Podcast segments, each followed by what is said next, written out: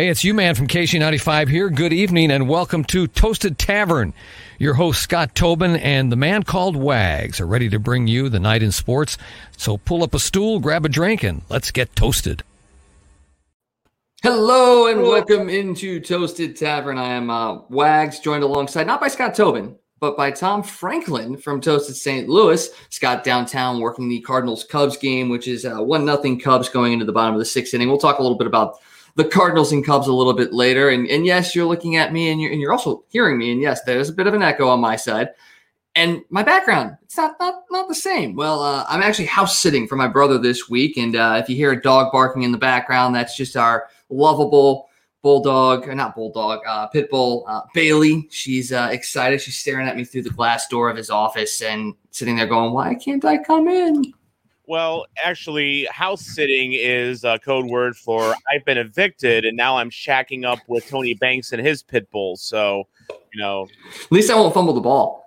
Oh, that's true. That is true, man. Old, old, old late '90s memories. You know that I have like tucked deep away in my head are coming to light tonight here on Toasted Tavern. It's it, it's a wonderful thing. But you know what we're going to talk about a little bit later is we're going to be able to purge those memories probably because you're going to be making some new memories with a new football team, which you're repping pretty much right off the bat here. Uh, the Arizona Cardinals. Yeah, we got the logo too. So the Arizona Cardinals are going to be huge going forward with uh, the Toasted Tavern and Toasted St. Louis. You know, we'll maybe make it a Toasted Arizona piece a little bit later. So we'll talk about that in a little bit as well because the big big news today was what everybody's really been looking forward to is the NHL expansion draft tonight, where the Seattle Kraken decided decide who's going to be a part of their team. Everybody's anticipating the seven o'clock start time. Who are they going to go with? What's going to happen?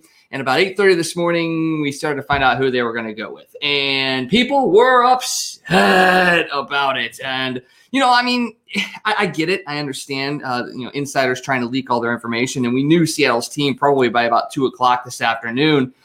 But it's still, for, for me, the stigma was still around it, though, because you weren't sure if there were any trades that were going to be going down. You weren't sure if there were other deals that were being made. And who knows, maybe the guys that they were reportedly picking were going to be moved out to bring in other guys as well. There was a lot of intrigue still around the uh, expansion draft coming up tonight. But uh, as, as we'll talk here in a little bit, uh, maybe not so much. What was, first off, Tom, what was your reaction to these leaker, uh, these, these leaks that insiders were putting out there pretty much all day?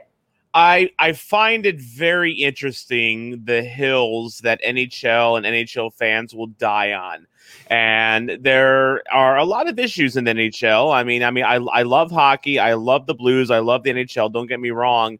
But I think anyone that is a fan of the sport knows that the NHL could be do do a lot of things better.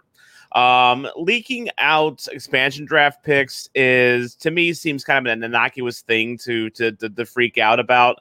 I mean, you know, it's it's as as someone that has worked in journalism for the past 13 years, um, if you have the info and it's credible, um, you know, there's it, to me, it's a lot of that's fair game. Um, I I don't know if the NHL like came down to uh, Frank Seravalli and said, "Hey, this is embargoed until the, uh, uh, the the the draft tonight." It sounds like there was it wasn't because it wasn't just Seravalli that was yeah. leaking out the picks, although he was like just going ham there for a while. um, I mean, t- so to me, it, it was it's fair game, and it's like you know, I don't, I didn't watch the expansion draft, you know, like the festivities tonight, in, you know, the, that they showed on ESPN two. Which, by the way, I like the presentation of ESPN two and how that's going to look for, for for the NHL going forward. A very clean, you know, graphics and stuff like that. But it was kind of boring. It was kind of boring, and I, I don't know. I, I'm not that bothered by by them leaking out the picks. I mean, it's it's it's either leak them out early or make us all wait all day long for this draft. And it's just, I don't know. I I think NHL fans sometimes uh, need to find a hobby and you know need need to find different things to to gripe about than journalists leaking out verified information. Well, I, I I'm trying to think back to when Vegas had their expansion draft, and I cannot remember for the life of me if there were as many leaks, as many names known that Vegas is going to take at the time. I don't think that was the case. I think maybe there were a few, but not a whole lot. And you know, you talk about ESPN, they're getting themselves back into the NHL, the, the, the hockey talk, and everything like that. Wouldn't you, as ESPN, want to make sure that people that are wanting to know about this are flocking to your network for this draft? And by having all this stuff leaked out, yeah, people are still going to watch, but you're not going to get the numbers that you were going to get if people really didn't know who was going to be picked. And I mean, as if I were ESPN, I would be pissed. I would be like, mm-hmm. what the hell, man? I mean, we were setting ourselves up, and yeah, maybe if the presentation, uh, hello, Derek. I'm as Tom and I both are trying to pop it up there. Old, old habits. Yeah. We're so um, you're with us, Derek. Yeah. Uh, it, like I said, even if the, the presentation was boring tonight, it, it may not have been boring if we didn't know who was going to be picked, and they could have done a lot more with it. So, as ES, if I'm ESPN, yeah, I'm rightly pissed about it. Now, did the NHL say, "Hey, don't do this"? It doesn't seem like that's the case. Maybe if I was the NHL, I mean, maybe they couldn't. Maybe you're right. I mean, people were going to find ways around it. I mean, you could look at at flight data because I saw somebody posted today flight data about you know flights coming into Seattle from every NHL city in, in America and Canada too. So like you you can devise who may be going, but I I would have been a, a lot more excited if there was more intrigue behind it. But sure. I'm not upset about it because I worked all day. So I got to work today knowing generally who was going to be a part of, of, of the Kraken, and right. it actually helped us prepare a little bit more for the show tonight. But that's not the reporter's fault, though, for spoiling no. the intrigue. I mean, there should have been an edict from the NHL this is embargoed information um, and there should have been you know like because because how it works in journalism is um, like sam at kmox for instance and i'm working because i work in the newsroom and uh, uh, an email comes down with uh, let's just say for instance it's news about st louis city sc and their stadium or whatever um, if it doesn't say in the press release that there is an embargo or there is a hold date on it, then it's fair game. Yep. Journalists can go ahead and report it. It's verifiable. Now, if there is usually on press releases like that or or or or messages like that, there will be mention at the very top where you cannot miss it, embargoed until whenever. Um, and most journalists that are worth their salt, they always honor the embargoes because if they break embargo, that is a fantastic way to make sure that you don't ever get to work with that team or that business organization ever again. So it's it's kind of like you could break it once, but then that's it. I mean, you're never gonna you're you're never gonna get any cooperation, you know, from from that newsmaker ever again.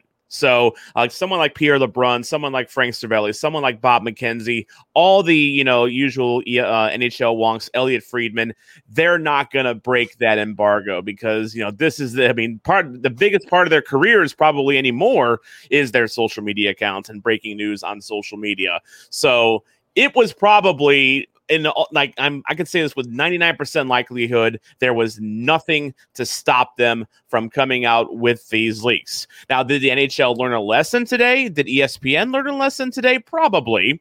Um, but that's not an issue for the journalists. That is an issue from the NHL and ESPN not saying pump the brakes because yeah you know this wasn't um, like one of the most anticipated days in hockey just in general hockey you know for months months months months months on end. You really think that all of these you know reporters aren't gonna leak out that info if they have that ability to do so and if they don't feel they get a slap on the wrist from the nhl or espn uh, yeah they're gonna they're gonna do that. Absolutely. They were within their right to do it. And oh. fans that are complaining about it point your anger at the p at, at the people controlling that information, not the journalists. Yeah, so point your anger at Gary Bettman. Hmm, that seems like something that we're always doing. So, I by the way, I appreciate Seattle has it down. They already know whenever Gary Bettman appears, to they boo. So, good job, Seattle. You've, you've been trained well.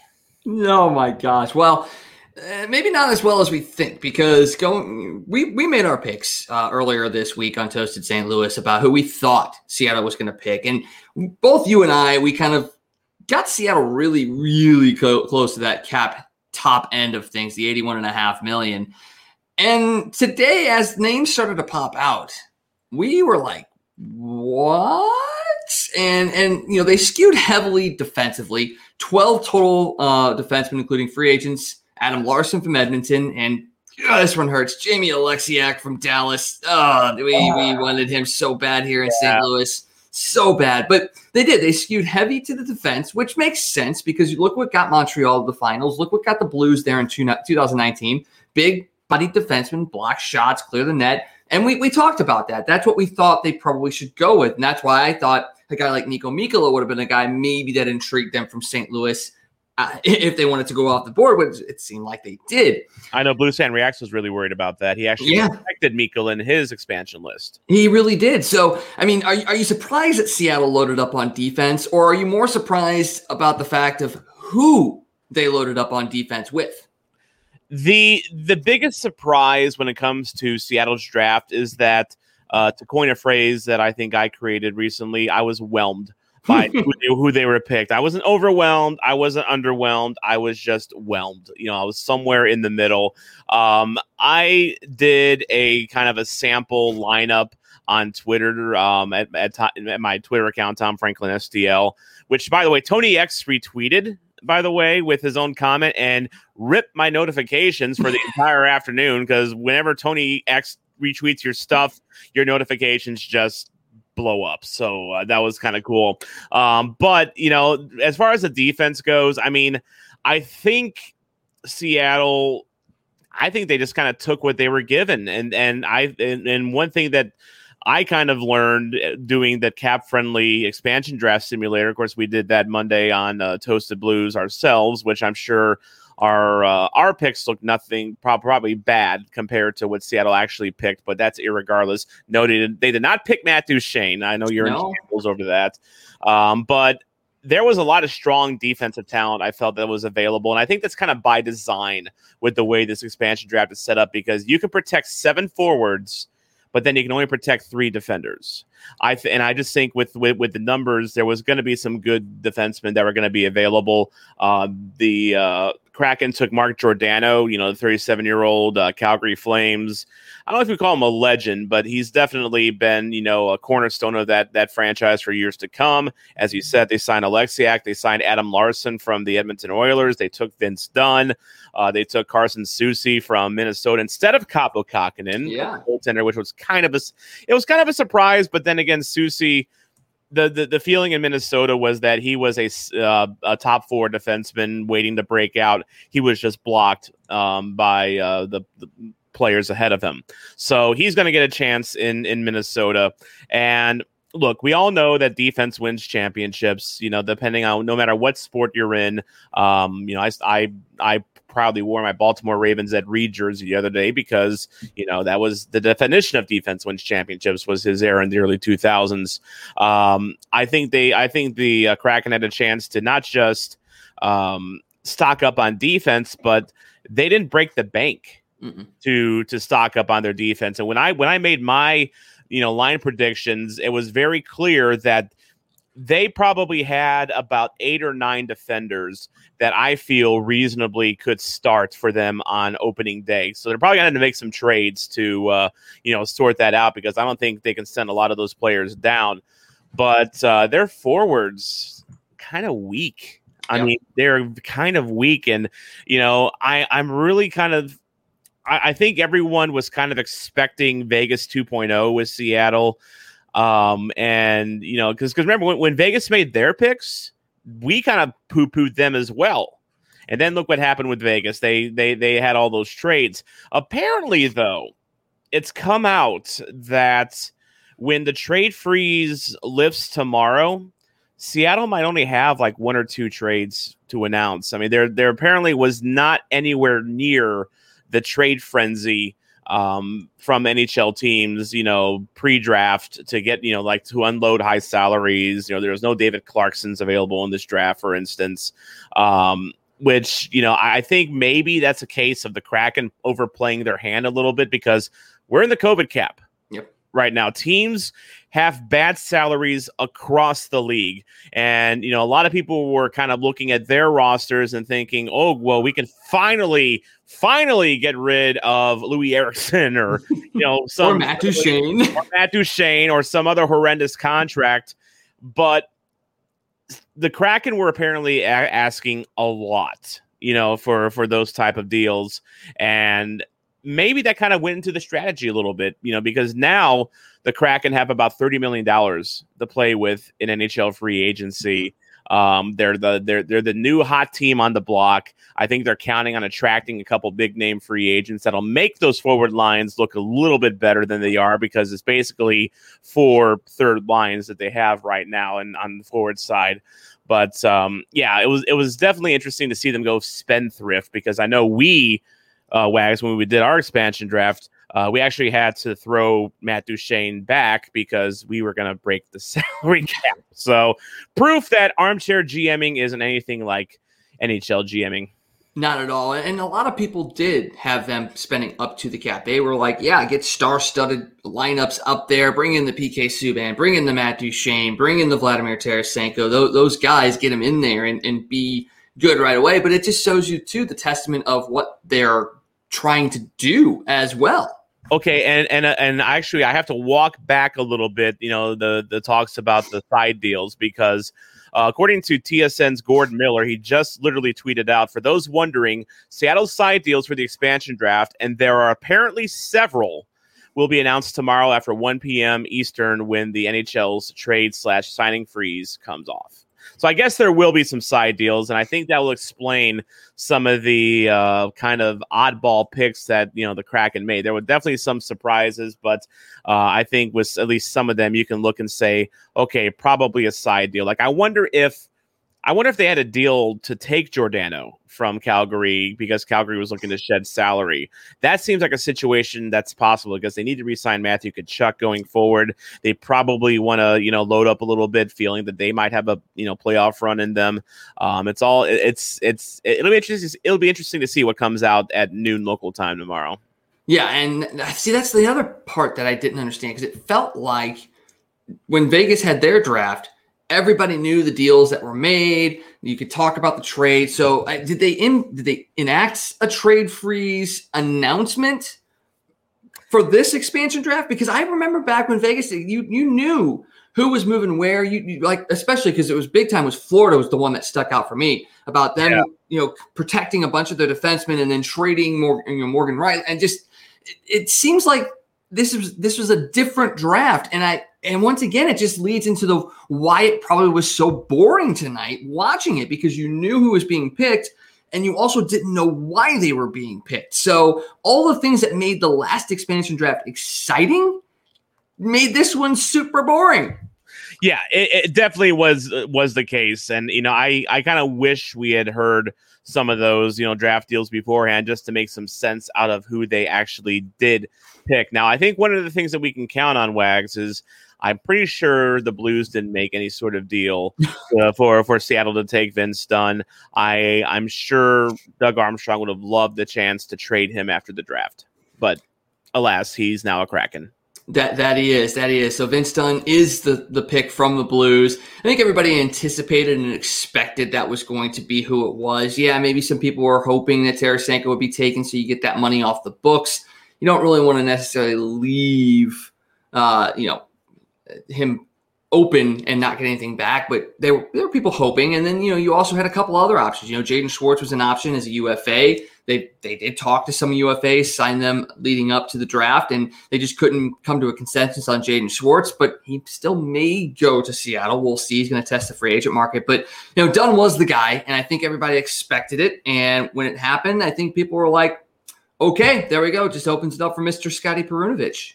Yeah, and I, and I think as it was kind of a roller coaster. I felt like ever since the Blues released their protection list because Tarasenko was on it, and then came out the news came out that the Kraken did indeed talk contract with Jaden Schwartz, and and I think a lot of Blues fans kind of perked up about that because Jaden Schwartz, the feeling with him kind of was like he's probably going to free agency. Um, if the Kraken were to have taken Jaden Schwartz, that means Doug Armstrong has Tarasenko and Dunn to play with. By the way, Rutherford coming out tonight and saying that uh, before the trade deadline, or I guess the roster freeze on Saturday, um, Armstrong could only get like a, a third round pick yeah. for Vince Dunn, which so, is a far cry from the first that they were talking about during the season this year. That's true, which kind of makes me wonder about those reports in the first place. But um, yeah, you're you're not going to trade Vince Dunn for a third round pick before an expansion draft, and then Seattle goes and takes like Mikkola or something like that, which which I think might have been a legit option for them. Um, so it's it's I, I, think it was kind of a foregone conclusion once that was. I mean, realistically, we heard this morning that um, you know Schwartz did not come to a contract agreement with Seattle, so that option was wiped out. And then it kind of came out right afterwards that they weren't going to take Vladimir Tarasenko as well, which Jeremy Rutherford also kind of reports that the feeling with Seattle and Tarasenko was that sure they could have drafted him and flipped him, but Tarasenko's no trade clause complicated things. Now, Rutherford's also said that Tarasenko is pretty much at the point where he just wants to he, will just go anywhere at this point. He's he maybe except buffalo. Um, but you know he'll pretty much go anywhere at this point you know just to be away from the situation which is kind of sad you know when your franchise rushing forward is, is saying that. But you know he's saying that for you know if the Blues traded him. There's no guarantees that he would have done the same for the Seattle Kraken. You know, because apparently he was actually welcoming the idea of being taken by Seattle. So um, for Seattle, I, I, guess I guess the the you know as the old saying goes, the juice wasn't worth the squeeze. You know, in Tarasenko wasn't worth the potential returns if he was going to be obstinate about his no trade clause. So. Uh, now that leaves kind of a situation for the Blues where now what happens to Tarasenko? That's a great question because, you know, leading up to the draft, there, there, were talks. You know, four or five teams were interested apparently, and we're, we're kind of putting together trade packages. And I, I think we all had the assumption that it, a deal probably wasn't going to get done before the draft because if, if that happens, then you have to worry about you know the guys you're bringing in not being able to be protected. You know, it's what happened to Toronto essentially with Jared McCann. They traded for him in the in, at the deadline, and now he's gone. He's in Seattle. So basically, they they traded guys and picks away to hold Seattle's pick essentially. So that's exactly what you would have had to have if Tarasenko would have been traded. If you would have brought in a player, he would have been exposed, and Seattle could have yep. taken him. So it makes sense that that's why they didn't make a trade.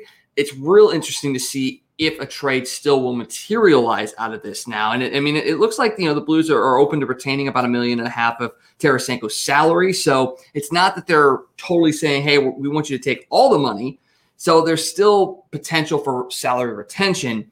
But now, until we know these side deals that have come out from from Seattle's side of things and, and all these other teams, you really can't even speculate as to where he could go. Philadelphia was a team that potentially he could go to even though Alex Ferrario kind of poo-pooed this when we talked to him a couple weeks ago, you know, the Rangers and Islanders are still potentially involved in that as well. And you still can't get rid of the elephant in the room, uh, which is Calgary. And maybe it's not the, the, the Matthew Tkachuk deal that we're all hoping for it to be, but maybe it's somebody else that comes to St. Louis from from Calgary, or maybe you somehow facilitate that three team deal where Tkachuk does come to St. Louis because that's where he wants to play essentially at least everything we've heard is this is where he wants to play so sure. once this once the, the, the trade freeze lifts and, and really once free agency opens up oh my gosh this is going to be ridiculous it, it really is going to be and, and i think a lot of what happens in free agency for the blues still ties in with Tarasenko oh yeah. do with him. Now the interesting thing that i think is going to affect the trade market is the fact that I think teams that were talking about acquiring Tarasenko, you know, we're probably counting on a lot of the teams that you mentioned, like Philly, for instance, and maybe even the Islanders. They were counting on some money coming off the books from Seattle. In the case of the Islanders, that happened because the the um, the uh, Kraken took Jordan Eberle, mm-hmm. probably their best forward, either him or Yanni Gourde from Tampa. Uh, which I'm kind of surprised Tampa didn't make a deal to protect him or you know have them take Tyler Johnson, but that's that's that's I, I'm not a Stanley Cup you know, winning GM. So I'm not going to question that. But you know, with Tarasenko, I mean, you know, Philly's been the hot rumor for Tarasenko, but Philly took uh, Twardowski, I think is his name, someone that was like way off the board. Yeah, Carson Carson Twarynski. Twarynski, who's probably going to be a decent fourth liner for them. Apparently, he's you know got you know got the you know he's he's he's a physical player, and you know he he, he might make the lineup you know from day one, but that doesn't clear any salary for Philly, and Philly needed to clear some salary. So kind of makes you wonder if maybe Voracek is is back in play. Um, you know, maybe the Blues or or maybe even a James Van Riemsdyk might be even in play as well. Um, because you know now you're looking at a situation if you're Doug Armstrong. Do you want to get certainty for Tarasenko and you know get yourself a productive forward for him that maybe makes about the same that as Tarasenko or maybe a little more or less, or do you want to risk it for the fabulous cash and prizes and free agency and you know ro- you know risk it all for you know Gabriel Landeskog who you know the Blues aren't going to be the only interest team interested in Landeskog. I mean, this offseason. I mean, there's there are teams out there, including the Kraken, that have cap room that that that could afford to you know break the bank for a guy like Landeskog. So it's going to be interesting to see, um, you know, what happens with Tarasenko in the coming days. Um, I don't think he's going to be a Blue for very long, though. I, I I think this is a situation that both sides want to resolve and want to resolve quickly. Uh, and I think there was some groundwork laid at the very least before Saturday's freeze of where Tarasenko could possibly end up. So that's going to be very interesting to see. Um, I'm curious where Jaden Schwartz ends up. I'm kind of curious what kind of figures that he was talking about with Seattle. And, you know, I guess, uh, you know, I'm curious what he walked away from because it sounds like that Seattle was working on a deal with him, and uh, it, it's it's not going to happen. So, um, and then you know, with and just one more thing about Vince Dunn, you realize that he's probably going to go off in Seattle, make us make us rude losing him, right? Uh that's the thing. I don't I don't see that being the case. He oh. he, he hasn't he I mean he never he didn't do anything down here. Uh, I mean, even when they moved him up to the to the top line minutes, even when he was on the third pairing, you know, he didn't really take advantage of his opportunity, even at the third pairing level. I mean, I it it really just kind of depends on how they utilize him. You know, I mean, is he going to be that guy that is always activating into the offensive zone and his defensive partners covering him up? Is he going to be on the on the number one power play unit? If they put him on the number one power play unit, Maybe. But as I've railed about many times, he was here for three years and never once improved on his ability to get shots from the point through. They've yeah. tried him on the power play. He was the last man back. And how many times do you see the puck bounce off a shin guard and go the other way? Three years he never improved on it. Now, yeah, granted, maybe he does go there and the coaching staff helps work with him to, to change his shot and, and all that stuff. Very possible. I just don't see that being the case because uh, Mark Savard was here and, and, the power play was great. And I have a hard time sitting there thinking that Mark Savard didn't say, hey, Vince Dunn, I've seen what you've done. You, you, you, gotta you gotta move. You gotta get your shot around. I have a hard time believing that he never worked with Vince Dunn on that. Yeah, I, I find that hard as well. And you know, I, I think it's very telling that you know for all of you know his offensive reputation, uh, he was not on the power play for the Blues last season, and this is Vince Dunn, the supposed analytics darling. Who, by the way, I uh, I wrote the article for Vince Dunn for uh, KMOX.com, and uh, I included a graphic from uh, JFresh, our old buddy uh, in the analytics community, and he showed Dunn's like you know uh, graphic for uh, his performance the last three years and he completely diverged in on offense defense like his his defensive war wins over replacement good his offense was in the toilet this year and it was so it, it, and and that kind of you know put it into perspective what I was seeing from Vince Dunn this year. He did not look like the same Vince Dunn that we knew, and that's that's not a good thing. In fact, it's pretty pretty telling when your own GM comes out in March and says Dunner has always wanted to be a 20 minute player. Well, now he is. It's nice. My phone hasn't rang in a month. you're screwing my guy. He needs more ice time. Now it's more your guy is getting ice time. What's going on? And that's the that's the rub with Vince Dunn, and, that was always the rub in the analytics community when we talked to JFresh back uh, when we were doing Blue Notes. Um, he kind of you know always had he, there was a there was that caveat with his analytics number that his quality of competition was low because he always played on the third line. He was kind of protected a little bit. The first time he's unprotected, he has a terrible year.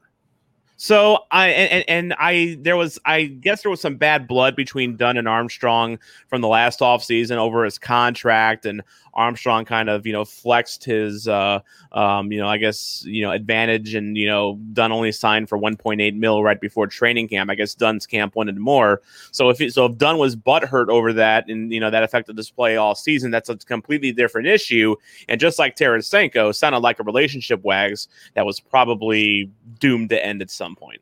Yeah, it, very much was. And, and as Derek said, you know, just because they have some uh, success elsewhere doesn't mean it would have happened here. You do wish the best for these guys. You do want to see them successful. They brought a lot of great things here to St. Louis. Dunn did have big moments. Tarasenko obviously had huge moments here. And even Schwartz, if he does decide to sign somewhere else, had huge moments here. We wouldn't have made the Stanley Cup finals without Jaden Schwartz. So, and, and Dan also said, you know, a coach can only go so far. At some point, you have to wonder how much the player actually listens. And yeah. that's another rub that's been with Vince Dunn too. Is you know, is it in one ear out the other? I mean, he right. always looks like he's confused and lost, and he's young. I get it. He maybe needs to mature a little bit, and we've seen yeah. this a lot of times. Something we see it a lot where you get a guy that just needs that change of scenery, and once he does, something clicks.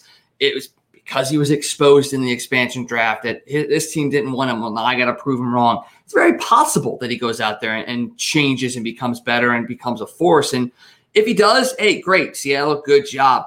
I just, I just don't see it. Well, I I don't know Vince Dunn personally, so I I'm reluctant to you know look at you know his character per se, but um, I will say you kind of you kind of hit on a good word, and that's that's maturity.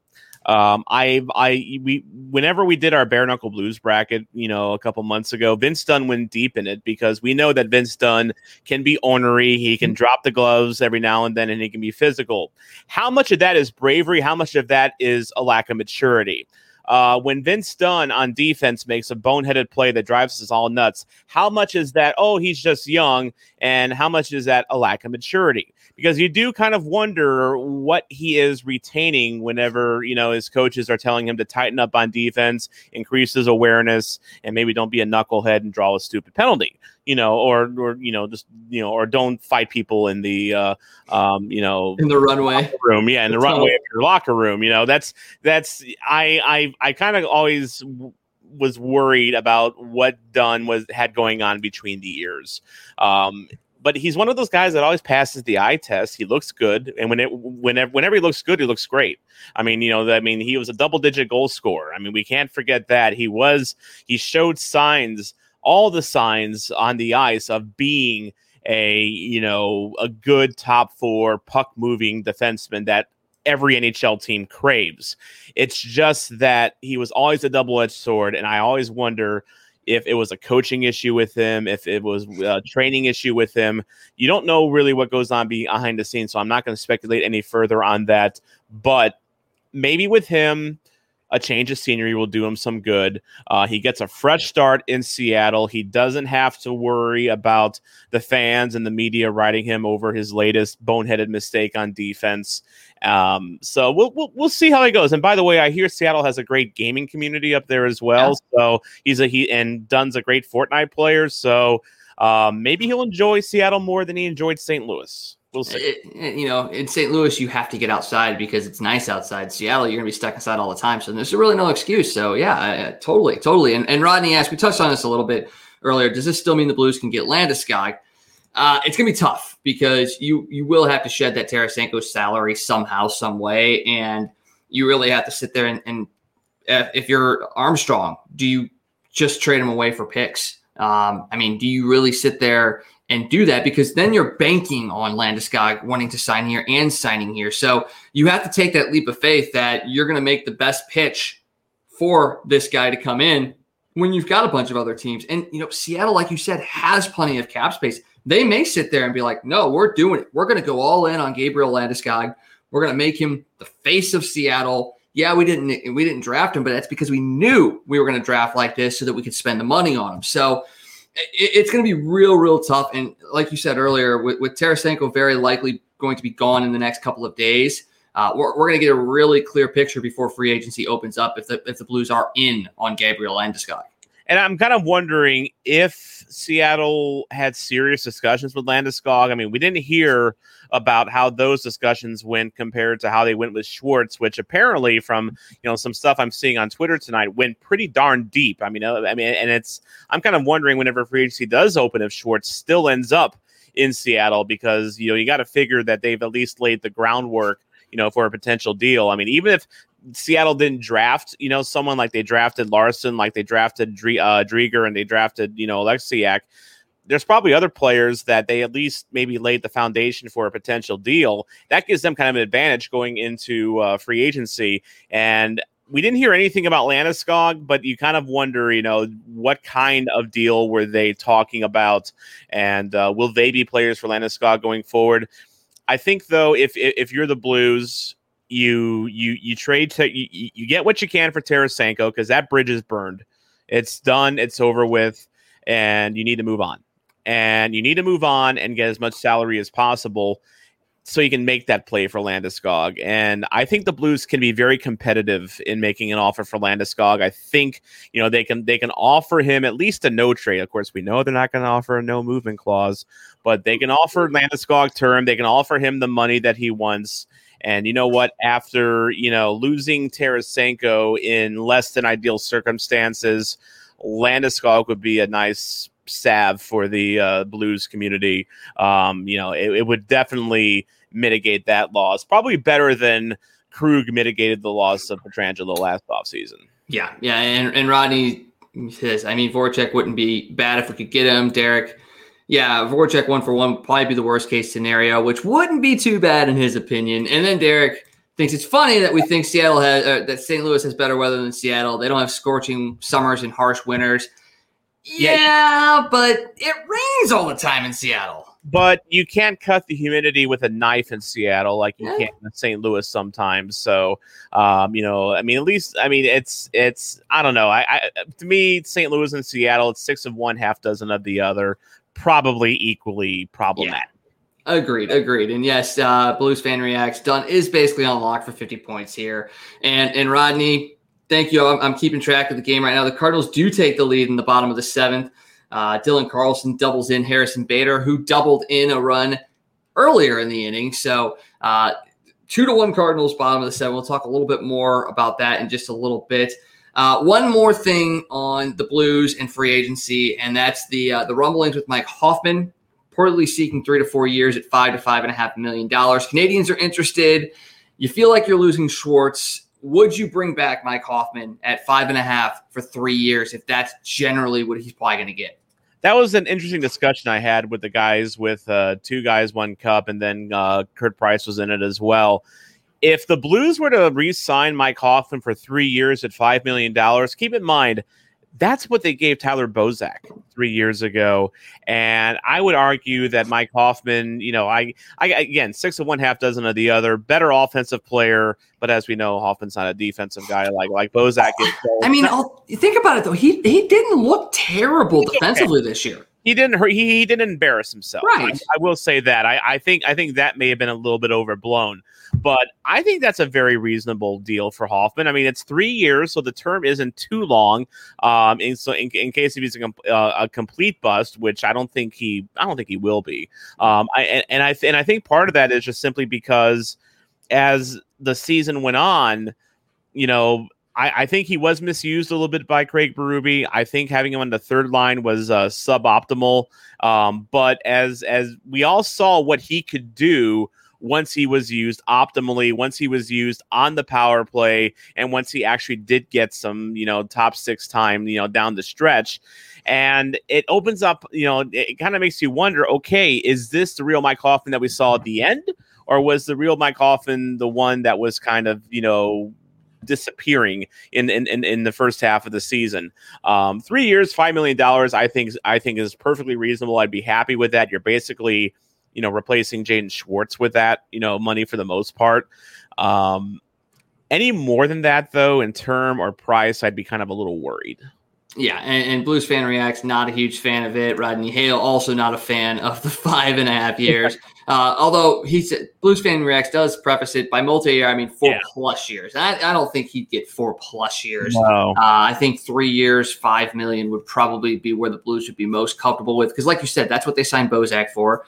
And Bozak, I think, was a little older than Hoffman is now, and Hoffman does have yeah. a little bit more offensive upside probably be a second line player if that's the case. So yeah, the thing with Hoffman is that you know, despite all of his issues, I mean, he's still in uh, in his time with St. Louis ended up with 17 goals in 52 yeah. games. I mean, he probably with the pace that he had at the end of the season might have been a 30 goal guy, which that was the guy that you were getting is a 30 goal scorer. So well, and he also came into a new team, didn't have any sort of training camp with them, and just kind of got thrown in and had to figure out how to make you know how to make do with the players he was playing with too. So give him a full training camp, and maybe you do see that Hoffman right off the bat. Yeah, that that that's very well possible, and I and I do agree that five million is probably his cap. But remember, Hoffman was looking for more, well yeah. more, well above that. You know, when free agency started, but of course, pandemic, and you know, he and then the market for him just wasn't there. Uh, so you got to wonder if you know the market will be there for him this offseason, and maybe he will want to maybe get some security and sign. You know, for you know, if, if the Blues are offering three years, maybe he takes that. Um, by the way, Rodney Hale says, knowing Armstrong, they will probably sign someone we don't even know about. So um, I am looking forward to the Nikita Gusev era in St. Louis. Um, as long yeah. as it's not Zadorov. Uh, no, let's go. No, uh, by the way, that's not going to happen because no. he's with Chicago, and Chicago's not going to give him to interdivision. That's silly.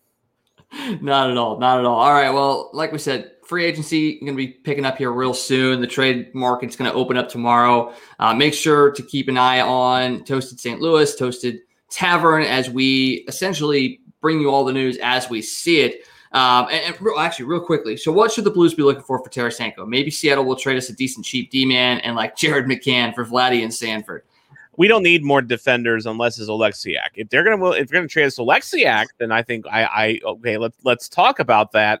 But um, no, I think a lot of the uh, Seattle defensemen. I, I mean, the Blues have, you know, one one reason that's Dunn is a Seattle Kraken is because um, Scott Perunovich coming up. Jake Walman turned Nico it on. Go on Niko Mikkola.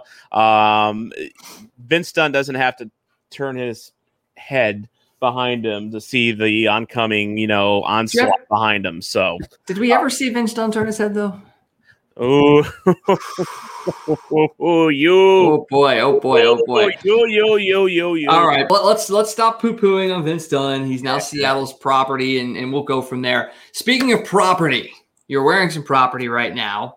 NFL training camps are going to be opening up here real, real soon, and you had a really fun go between between uh, on Twitter with you and, and, the Arizona Cardinals. You were trying to figure out your fandom essentially You're coming back to the NFL. Tell, tell us a little bit about that, and then you got uh, a clip from your your press conference yesterday announcing your fandom uh, decision.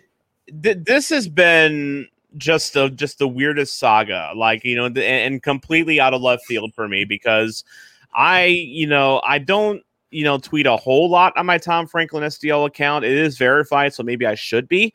But um, you know, I was kind of talking last week. Everyone was talking about the St. Louis Rams and, uh, and that lawsuit that's playing out. And of course, we had all the details that came out about uh, um, you know that and just just everything that went with it. And I was tweeting about it, and you know, I I, I kind of made a point about the Kansas City Chiefs and how they were kind of not not just behind Stan Kroenke's plan, but they were like really backing it. You know, they were. I mean, you know, like Hunt was the lone no vote in the in the Carson committee, um, and it was just I. It really had me starting to wonder. Okay, is, is Kansas City the team for me? When they basically shanked, you know, Saint, you know, helped shank St. Louis in the back um, just so they can move in and you know profit from from our suffering. So um, I, I I put the question out there, and I, I made it a poll. And I did tag the Arizona Cardinals in that, like the actual Twitter account, not thinking really anything of it. But then I asked, like, um, should I still should I remain with the Chiefs? Should I be a fan of the Chargers because they were the other uh-huh. team that voted against Kroenke's plan? Although you can kind of understand why. Um, and then, or should I be a Cardinals fan, or should I do something else entirely? And overwhelmingly, that poll it was like over 800 votes. It was ob- obscene how many votes that got, and it was overwhelmingly like like 90 percent become a Cardinals fan. And that was because the Arizona Cardinals themselves responded. Like they replied with a GIF basically saying, please come to Arizona, please come to Arizona. And we had a fun Twitter exchange, you know, and but what you don't know is that they DM me like personally and they asked me my shirt size. And they said they're gonna send me something. They're gonna and I'm like, what in the what in God's name are you going to send me? I just asked for a bumper sticker and you're asking for shirt sizes. I mean, what is going on here? Well, this is one of them, but uh, in case you didn't see the video, uh, here is kind of the rundown of what they gave me. And that kind of leads into why I am now an Arizona Cardinals fan, even though I live in St. Louis, and even though the Cardinals and Bidwell did move out of St. Louis in the late 80s. I explain all that here in this uh, video. Here's a clip from it. And just for giggles, I asked for a bumper sticker, something small. Turns out they were more receptive to that idea than I could have ever expected because they didn't send me a bumper sticker. I'm actually wearing two of the things that the Arizona Cardinals sent. The first thing is this very clean white Arizona Cardinals dry fit shirt. And the second thing that the Arizona uh, Cardinals delivered onto thee was this very nice windbreaker pullover that they wear on the field. Uh, when I say they, I mean the Cardinals themselves. Uh, very nice, nice quality. And uh, on a rainy day or a windy day, this will come in handy. Yes, there's more. Number three, I also asked for a hat, just as as a shot in the dark, you know, best case scenario. And no, they did not send me one off the clearance rack. They sent me this nice new era Cardinals ball cap right here. You can see it right there. The logo, big and prominent. This is not their cheap hat. This is a good quality hat. So that is item number three. Surely that's it, right? I mean, two shirts, a hat to some schmuck in St. Louis who is, you know, questioning his NFL fandom. That surely is it, right? Wrong, because there are two more things that the Arizona Cardinals were kind enough to send me. It was this big old flag, gigantic will probably make a backdrop in some of my videos. So freaking outrageously big that I can barely get it on the screen, but it is big. It is four by six. It is longer than I am tall.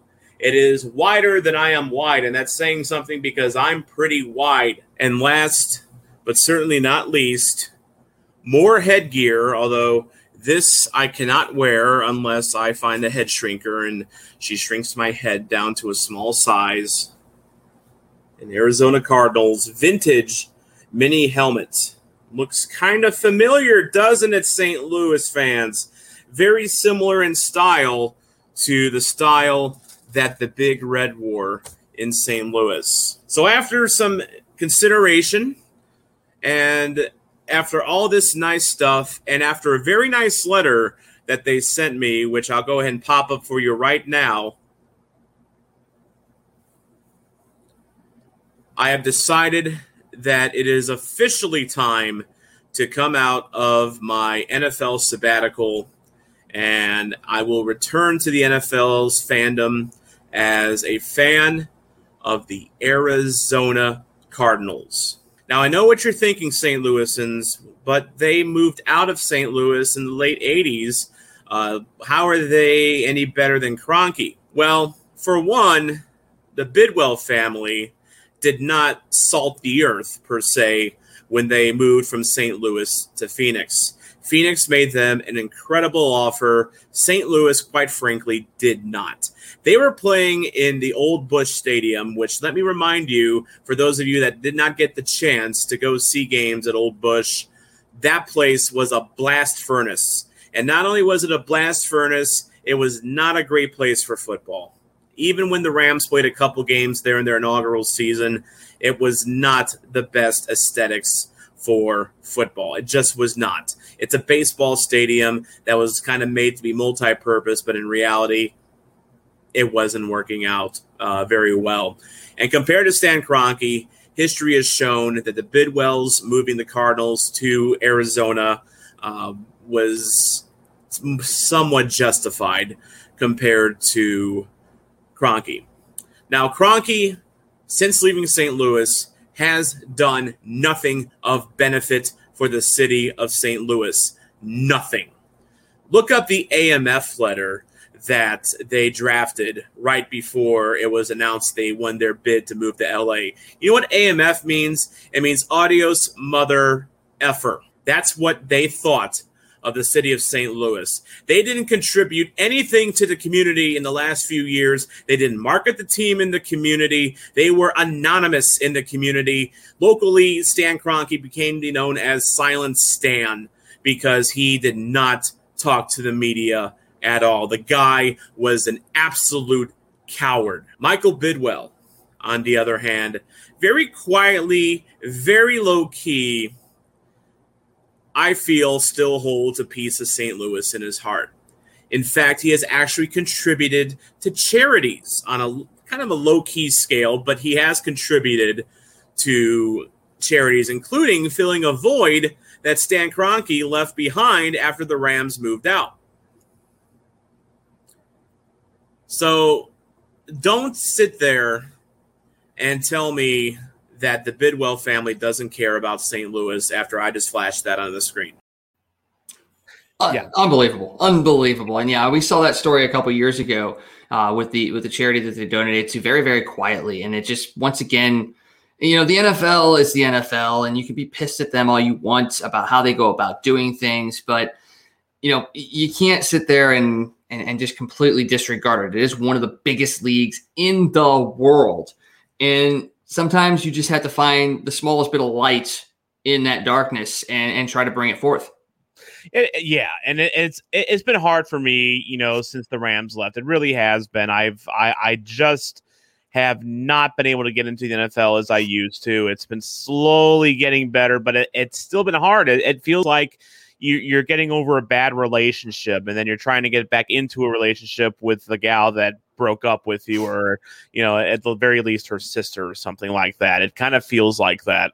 And it's been hard to find a team that i feel that i belong with you know without totally feeling like i'm bandwagon hopping. Like i you know i was a packers fan before the rams came to st louis but going back to them it just didn't feel I, I just didn't feel a connection with them anymore. You know it wasn't my team anymore. I was i i in a lot of ways, someone said it best. You know, it felt like the Arizona Cardinals adopted me. Mm-hmm. You know, essentially, that's basically what it was. I was an orphan, and the and the Cardinals adopted me. And and you know, it's I was very nervous about even publishing that video, Wags, because it was just me um, you know, talking to you know the camera essentially, and it was it was something that felt very self promotiony a little bit and i've always been kind of reluctant to do that. I'm not i'm not a braggadocio guy. I'm, i never have been. Um, but it, it, it, it is just from talking to other people that you know can kind of give me their perspective on things it's a good story. It's a good story because it feels nice to feel wanted again by the nfl um, and it's it's you know for for the arizona the cardinals didn't have to do that at all. They they did they didn't even have to respond to my original tweet, but they did. They didn't have to send me a box of goodies, but they did. Uh, and and I don't know if any other NFL team would have.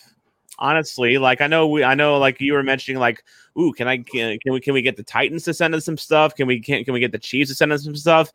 I don't know if they would. I really don't know if they would. I because I've I've I've met a lot of Arizona Cardinals fans since that happened on Twitter. Um, everyone's been very supportive, you know, and, and everyone's kind of been like very welcoming, very surprisingly welcoming. Like that's a interesting fan base, you know, that, you know, like yes, they've they like the Rams, they've gone through some suffering over the years, but it's like everyone I've talked to with the Cardinals fan base has been really cool. And not only that, but there's there's I didn't realize how many big red fans there still are in St. Oh, Louis. Like, tons. it's a fair, but but to me, it's kind of like an under the radar kind of a thing. Oh, yeah. where, you know, where it's like you know, no one really like brags about being an Arizona Cardinals fan here in St. Louis, but like when I when all that went down, everyone like from St. Louis that were big Red fans just came out of the woodwork, and it was like people that I knew. I was like, I had no freaking idea this was even a thing. So you know, it's good to know that I'm in good company. Um, I, you know, obviously you can make your own decisions about the NFL, but I will say I, I will I would encourage anyone um, if they're looking for an NFL team, if or if they're unsure about the team they're supporting, join the Red Sea. Um, hashtag STL Big Red. Let's make that a thing, and uh, it might even lead to a new show here on the Toasted St. Louis Network. I'm uh, thinking about doing a Toasted Big Red show. I've got one co-host lined up, Arizona sports guy, uh, Blues fan reacts. I think he's going to be on board. And I'm kind of looking for another co-host for that. If anyone's watching right now, that's a big Red fan that's based in St. Louis. I kind of want that perspective for this show. Uh, if anyone anyone's interested in doing, you know, uh, joining us on Toasted Big Red, let us know because we got me, who is kind of like the detached NFL fan, getting back into things. You have Arizona sports guy, who is well, he's in Arizona and he is there in Arizona give us that perspective. But I want the St. Louis Big Red perspective. You know, those that have been with the Cardinals all this time. So um, it's going to be an interesting ride. It's going to be interesting and and, and a uh, and a fun ride, that's for sure. And uh, um, by the way, yeah, if you if you go to the Wikipedia pages of um, Stan Kroenke and Georgia Frontiere, uh, yeah, you'll you'll learn some things like uh, Derek has, you know, about those two. So Very, very true. And we, we would be remiss if we didn't uh, send a, a happy birthday to Howard Balzer, who covers the Yes. the Arizona Cardinals as well. It's his birthday today. We And won't. by the way, he did he did tweet at me this morning. That by he the did? way, and he's he of course make su- you know make sure to follow uh, his uh, reporting on SI.com. So follow his reporting on SI.com. Hopefully, we can have Howard Balzer uh, either here or on Toasted Big Red in the future as well. Because as we all know, Howard Balzer, even though he's living in Arizona now, he still has St. Louis in his heart. That he does. That he does. And one other thing on, on the Cardinals, I think perspective on the Cardinals, I think changed big time when Kurt Warner ended up becoming the quarterback down there and doing what he did down there. What is exactly like what he did up, here in St. Louis. So even though the Rams were still here, I still think perspective on the Cardinals changed when Kurt Warner was there. So once again, Kurt Warner lifts St. Louis up and lifts the franchise up. So definitely gonna be looking forward to that. Uh, as we wind down here on Toasted Tavern tonight, we do want to jump over to the other Cardinals that we are uh, covering Okay. this year. Yeah, um, right now two to one, top of the eighth. Uh, the Cubs have two on with two outs, and Ian Happ now up, up to the plate. There, you've got uh, Giovanni Gallegos in the game. Uh, Alex Reyes probably will not be available tonight, and that's because of last night's uh, pretty much epic blow up uh, by the St. Louis Cardinals, and not just Alex Reyes. It was Luis Garcia. I don't even know. I didn't even know he was on the team. And Yeah. then Alex Reyes, and then Mike Shildt, and then after the game, there was the whole Shildt Brandon Kiley thing. Um, I told you guys on Monday when the Cardinals were just running roughshod over the Cubs, and you know Baez made the two errors, and we were all living it up with the with the Cubs imploding like that. I said somehow or another the Cardinals were going to find ways to embarrassingly lose the next three games. They were up six to one going into the ninth inning last night, and what did they do? They gave up embarrassingly that lead and ended up losing seven to six to the Cubs last night. Uh, go go through what was in your mind as you watched that debacle unfold last night.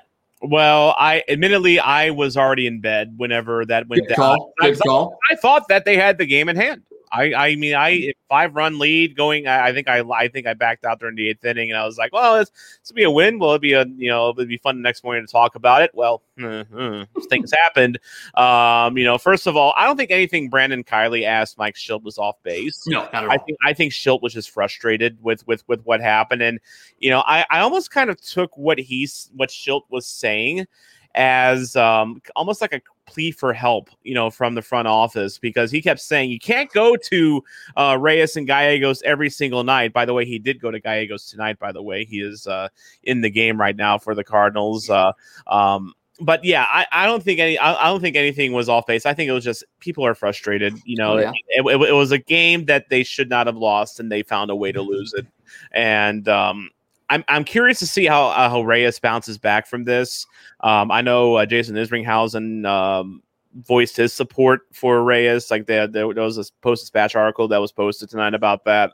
Um, I, I, think Reyes will be fine, but he's a young guy, and you know you always kind of wonder. You know, this is like his first real adversity test. This was his first blown save ever. No, nah, I wouldn't say it's his first adversity test. I think. Well, I mean, you look at everything that Alex Reyes has been through. I think this okay. is the first. This is the first like on the mound, save on the mound. That's what I. Yeah, because because he's he's having a good season. He's an all star. He has the you know save streak you know record you know for the start of his career and. Bam! He, you know, you know, runs into a brick wall last night. Uh, by the way, sorry if you've heard this before, but when the Cardinals need a big start from Adam Wainwright, uh, he pulls through. Hmm. Uh, uh, yeah, I almost feel like that's happened once or twice before. Wainwright, six hits allowed, one earned run, five strikeouts, no walks, seven innings pitched.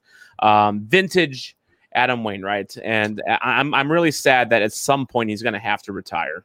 Yeah, sometime in the next two years. And outduels Kyle, Kyle Hendricks, who once again had another stellar game against the Cardinals, six and a third, eight hits, two earned, and three strikeouts. So Cardinals made him look a little bit more human uh, in tonight's matchup. But they, they got to put a couple more runs on the board here in the bottom of the eighth if I'm going to feel even somewhat remotely comfortable with them uh, winning this game. But like, like you said, what can you what can you say about Adam Wainwright? He, he's just consummate professional. And and then tomorrow he's going to come out with his day after a start photo of a, a walk around Busch Stadium, and it's going to be phenomenal because it's Adam Wainwright. I, I I hope I know he's a Georgia boy.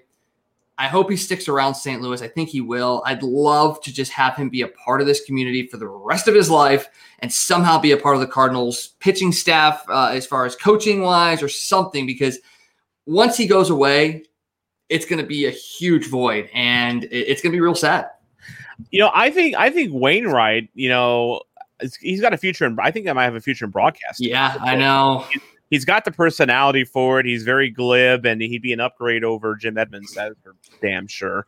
Um, but yeah, I hope he stays in St. Louis as well. He's he, he's been a Cardinal for his entire career, save for you know starting out with the Atlanta Braves. Um, but yeah, what a career Wayno has had. At some point, he's going to have to go away, but the Cardinals need more than Wayno. They need they need more than Gallegos. They need more than Reyes. They need more than your latest retread that you claim off waivers, like you know Luis Garcia. They need some help, and it's time that they get it.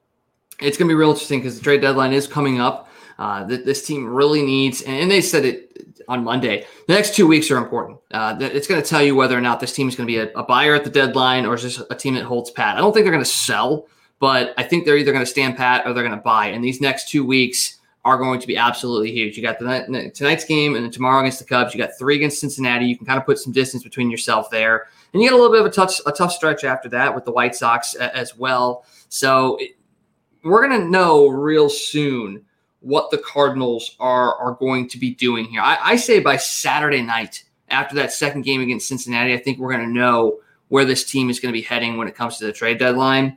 And I'm really hoping it's they're going to be looking for some upgrades. I, I, know you got Jordan Hicks in the wings. You've got Miles Mikolas and Jack Flaherty getting ramped up as far as rehab starts coming up soon. So you've got reinforcements coming, but we needed reinforcements when those guys were healthy. And if they can't make a push for somebody to help them out, it, it might be one of those seasons where you go, mm, they're going to miss it by just that much, and they could have done more. They could have done more. And speaking of doing more, I'm going to leave you with one final thought on Seattle and how that situation with, with the situation with the Blues, and that is, I've been kind of going back and forth, and, and Blues fan reactions going back and forth tonight with our old friends at the Soda Pod from Mhm. the Hockey Podcast Network because they decided to have a good old laugh about Tarasenko. I think it's so funny that uh, NHL team is having an issue with their Russian star forward when they're having issues with their own Russian star forward in Minnesota. Don't throw stones when you live in a glass house, Soda Pod, first of all. Second of all, um, I'm going to leave you with this thought for the Seattle Kraken and their roster. It looks kind of underwhelming now. What's stopping Seattle from offer sheeting Kaprizov? Ooh. What is stopping them from off, uh, offer seating Kaprizov? And I and I'll admit I am piggybacking off a tweet from our friend Gabriel Foley, who actually made that suggestion on Twitter just now. So you know what? Go stay for it. Go I- for it. I would I would definitely get a Kaprizov Kraken jersey, I would too. I and I would would make sure and I'll make sure to tag the Soda Pod in the tweet when I do so. Oh boy, oh boy. Oh, okay. Well, we're gonna start beef now. That, that's what we're doing. We're starting beef here. Uh, yeah, like we said, the Seattle Kraken expansion draft tonight. Vince Dunn going there from the Blues. Uh, interesting group of players. We're gonna see over the next uh, 24 hours what other side deals were made and what else, what else might be coming down the pipeline with that uh, trade. It freeze is gonna end here very soon as well. So make sure you come back tomorrow night for more Toasted Tavern at nine o'clock. We're gonna have a lot more information along the NHL lines. We're going to be recapping the Cards Cubs game three and four because that game three is still going on. Uh, and, and we'll have much more to talk about uh, every weeknight here at nine o'clock. I want to thank Tom Franklin for joining me. Uh, Scott Tobin might be back tomorrow night. I can't remember if tomorrow's a day game or not. If it's a day game, then Scott Tobin will be joining me tomorrow. Uh, I am Wags. Thank you guys always for joining us. And uh, John Hewlett, take us out. Hey, it's you, man, here from Casey. For all your sports news, catch the Toasted Tavern with Scott Tobin and the man called Wags, weeknights at 9 p.m. You can follow Toasted Tavern on Facebook, Twitter, Instagram, and YouTube. Let's get toasted.